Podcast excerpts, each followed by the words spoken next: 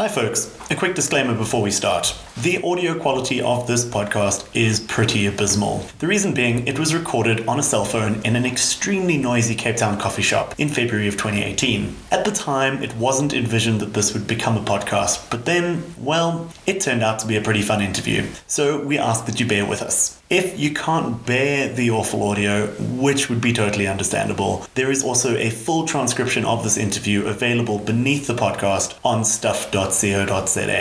Just search for Neil Gaiman. Thanks for listening, or for reading.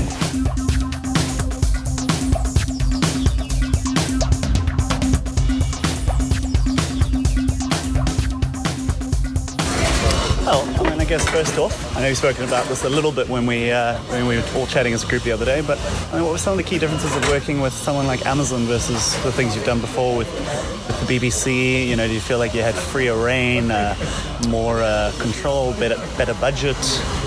Well, better budget, obviously. I mean, it's the, the biggest one.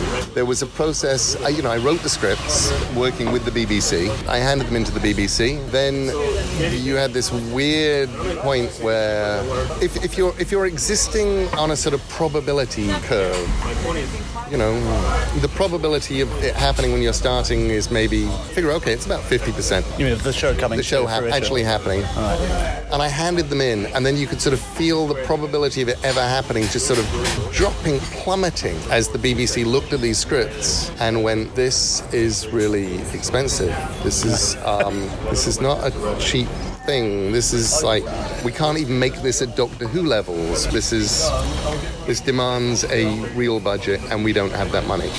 And I could feel everything going away. And then they went out very nervously to Amazon. You know, we had a couple of meetings with a few American networks that they had to sort of contractually go to first. They had to go and talk to uh, A M C, because A M C owns B B C America, and, and you could sort of see a, a faint blank puzzlement at A M C as I did my pitch. It's like, this is weird. And then once the script, all, all the scripts were in, they went out to Amazon to see if Amazon would like to sort of partner with them. And Amazon were like, actually, we want to put it on first. We want to give you all of the money that you would need to make it. So you can stop looking for partners. You can stop sort of your plan of coming to us for a bit and going around the world and having a little bit from everybody. We we want to make it. And that changed everything. So it's been amazing being able to just do it with the budget. And having said that, the budget isn't even, you know, it's not Game of Thrones level. It's not even American Gods level. It's just normal American television level, you know, in this sort of Netflix, Amazonian, H B O world. But it's it's enough money to make the thing that we want we wanted to do. And to make it in the way you wanted to. And yeah. I mean, do you think this would have been possible even a few years ago? No. There have been a bunch of attempts, right? I heard you saying something last night about Terry Gilliam having had interest in doing it too, but that it would have had to be a sort of two-hour film at best, and that, that just there's too much to cover. And Terry came sort of really close to making it in two thousand two. He had Robin Williams lined up uh, to play Aziraphale, Hastur the Demon, and Madam Tracy. Right. Johnny Depp was going to play Crowley, and Um, Kirsten Dunst was going to play Anathema. I mean, great, wonderful cast. He had all the money pledged from all around the world. He said, I just have to go into Hollywood, find out which major studio wants to pick it up. They get a seventy million dollars movie for ten million dollars. It's going to be, this is going to be the easiest thing in my career. And he went out, and it was post nine eleven. And A, he terrifies people. Yeah, lose money in film, ask Terry Gilliam how. Yeah, which is, which is fascinating, because the only thing he's ever done that went over budget is Baron Munchausen. Ever since then, you know, he was he was like, well, you know, twelve Monkeys, on time, on budget. Um, Fisher King, on time, under budget. You know, he was so proud of himself, and sure. But they're still terrified of him. They're mostly they're terrified of him because they know that he doesn't take him seriously. It hasn't been traditionally. A, it wasn't a good uh, box office bet. You know, years Even, later, you know, things like Brazil are hailed as classics, but well, at the time they uh, they don't fill fill theaters necessarily. It wasn't even that with Brazil. It was the fact the studio had recut their version with a happy ending, and Terry managed to arrange a screening for the foreign press and got the Golden Globe as best movie, which then put them into this impossible position when, when Terry took out this advert saying, are you going to be re-releasing my film? And they wound up, and they they released it incredibly badly and grudgingly, but you can't not release a film that just won the Golden Globe for Best Picture. Well, yeah, that's sort of meddling. I mean, the impression we've gotten is that in this instance, this hasn't been the case. You don't seem to have corporate overlords that are breathing down your neck, that are, you know, wanting to see dailies and control, you know, control the messaging and so on. Well, the hilarious thing is both the B B C and Amazon get the dailies, and we get notes from them. And the notes come in every couple of weeks, every two or three weeks. We get an email just going, this is amazing, guys. We can't believe it. We love it. Thank you so much. And a couple of weeks later, we get another one saying, oh, my God, this is amazing. Have you ever had an um, experience quite so supportive before? No. Never, ever, ever. You know, I was watching what Brian Fuller and Michael Green went through on American Gods, where, you know, stars were going, this doesn't, you know, we've seen these dailies. This stuff, is, you're going to have to reshoot this. And we haven't reshoot anything. Nothing. And we're now eighty-five days into a one hundred seven-day shoot and this multi-million dollar production.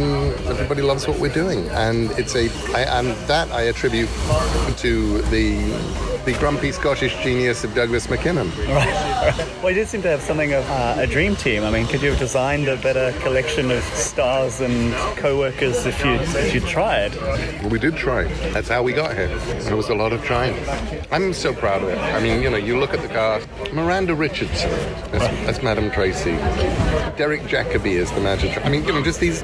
Sean Brooke playing Adam's mum. This is the woman who stole the last season of Sherlock, is now rightly being regarded as one of the U K's finest actresses, and she's she plays Adam's mum. Yeah. With Daniel Mays playing his dad, and they're both doing it because they love Good Omens, they love the script, they wanted to be involved in the project. And the rest of the legal gentlemen coming in for it. You've got the rest of the legal oh. gentlemen coming in for it. Um, again, because they want to be part of this. So you get this wonderful kind of snowball turning into an avalanche thing where it's like, well, of course you'd want to be part of it. Everybody cool is part of it. And that is all really down to Michael Sheen having read the book when he was at drama school and loved it. And when I reached out to him and said, Michael, we had dinner, and I said, look, I want you to be in Good Omens. And he's like, okay, yeah, so you want me to be Crowley? Then, right, I can be, yes, so wear the shades and I'll be cool, sexy. And I was like, no, actually, I want you to be Aziraphale because he's the heart of the whole thing. Um, you can do that. And I love the fact that we've got this world now in which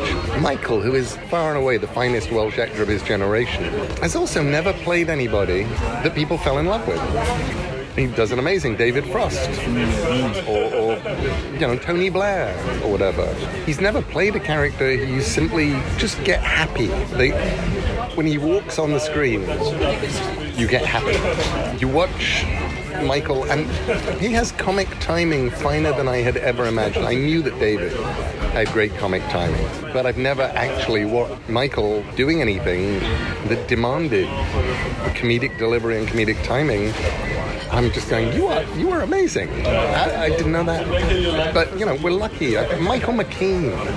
I've been a fan of Michael McKean's since the first time I saw Spinal Tap in like nineteen eighty-four, with no idea what to expect as, as a young journalist seeing it as the preview. And having Michael as our Shadwell is just magic. And, you know, these things are so um, inherently collaborative. There aren't, there's so many moving parts, so many so many people involved, people wanting to bring, you know, actors that are, you know, with enormous personalities who want to bring something to this. And how important is it for you, whose original sort of vision, or at least half of his original vision it was, to uh, to let go a little and, and let them run with it? You don't let people run with it. You're wasting everybody's time. By the same token, one of the things I've learned to do as showrunner, and I didn't quite have it there at the beginning, is to go no to things. People bring you wonderful ideas, like kids bringing home something they made at school. It's like, you have, you have to say no, that actually, it needs to be better, it needs to be different. Knowing when to put your foot down. Yeah. And um, this is your prerogative. And this absolutely. Is the, the role that you've been assigned or that you've taken up. Um, I took it myself. I sort of, I grabbed it and just said, the only way that I will do this is if I can do all of it. Um, Taking on all that, though, knowing what you do now, would you be a showrunner again? No. No. Right? But then... But are you glad was, to have done it, was, it for this, in this instance, to take all that work on? I did it for Terry. I did it because it was his last request. I did it because Terry said, you have to do this. You have to write this. I can't do this.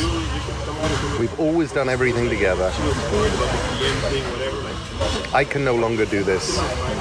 You have to do this because you're the only person with the knowledge and the passion and the understanding of Good Omens that I have.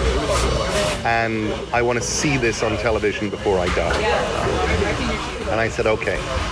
And then the bastard died, which meant... And it really forced your hand because you can't back out now. You can't back out now. Yeah. Can't, I can't ring him up and say, Terry, I, you know, I really need to get back to writing novels or whatever. Had a conversation with my wife the other night. She was like, well, you know, I want to get the novelist that I married back. But I understand why you're doing this, you know, giving the money and stuff. And I was like, hang on, hold on, hold on, hold on. You do realize that the only reason I can afford to spend three years of my life working at B B C rates on six scripts and show running an entire show is because I'm a best-selling author whose life right now is being funded by the sale of already written books. And, you know, it was great. Norse mythology came out mm. and went up to number one and, and hung out there. That's wonderful. That was my income for last year. Once, it, once you spread that income over four years and you start working on it in the beginning of twenty fifteen and you end it at the end of twenty eighteen, honestly, this is this is this is an expensive hobby. Sure. This is like this is like owning a racehorse or a boat. Right. But I promised Terry, and so no, I wouldn't. I wouldn't have done it in the beginning. I'm. I had to explain to uh, Enrica last night at dinner. She was like, "I've seen you said that you would retire after this from journalism." I'm like, "Yeah." Like, but you also said that you are good at it. I was, yeah, I am. Sure. Turns out, who knew? And those don't have to and be. She was saying, "Well, why would you? Why yeah. would you retire?" And I'm like, "Because I'm a novelist. I want to. Yeah. I want to get up at ten thirty in the afternoon if I want, and not have to get up because at five every morning. And I want to not have to deal. You know, I became a novelist to not have to deal with budget conversations and twelve-hour days on set and, and office politics and all of the stuff that you." You sign up to be a novelist because you are a control freak and you want to be in control of your own life. Right, and your own destiny and your own hours. And... My own destiny, my own hours, and when I can stop and play with my child. Yeah. And I want to go back to that. And it's, it's totally safe to say that uh, Terry would be happy with the, with the result? I think, knowing Terry, he would have been a mixture of incredibly happy and then... taking me aside, pointing at something on the screen and saying, why didn't you ask me about that? I could have made that scene seventeen percent funnier. All you need to, you know how that goes. All you need to do. I missed him the other day. I wrote, I had to write the kind of signs that you get in offices for hell. Um, you mean like, like motivational posters or like, you know, you don't, don't leave be... things on the coffee machine? And... More like that, along with the sort of, you don't have to be mad to work here, but it helps. Right, right. Um, you know, please clean up after yourself. Your mother doesn't work here. You don't have a mother. Oh, God, yeah. And things like that. Right. And I wrote, you know, a dozen of them. And I just thought, now is the point where I would send this email over to Terry and he would make half of mine twice as funny by changing a couple of words and adding bits. And he would do a whole batch of his own ones that would be just as good or even funnier. And the whole would be better than what either of us could have done on our own. And he's not here, so everyone's just going to have my, my posters, which are probably going to be, you know, off in the corner of your eye mostly and not even read.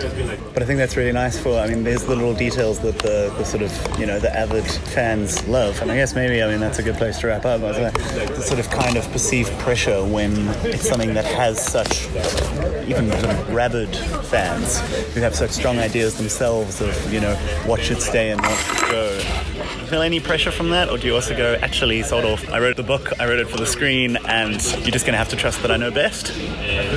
I wrote a thing for Tumblr, because over on Tumblr you have communities of people who have loved Good Omens for many, many years, and who do art for Good Omens and, and love the characters, and all have their own visions. And I wrote a thing saying, look, you may have your headcanon of how our characters look. And it's true.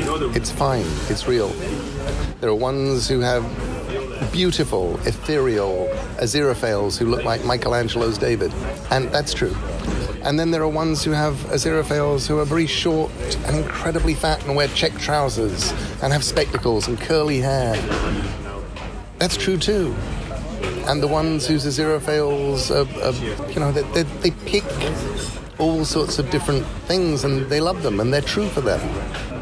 And my attitude is that's absolutely great. And that's absolutely true. And by the same token, nobody's asking you to give up any of that. Treat this as if Good Omens were Hamlet and you're going to see a production of Hamlet. Nobody's ever expecting you to give up the Hamlet in your head for this particular production. I hope you will like it. I hope that you will respond to it. You know, the idealized Hamlet in your head is not threatened by the fact that we have decided to get Michael Sheen to play Hamlet.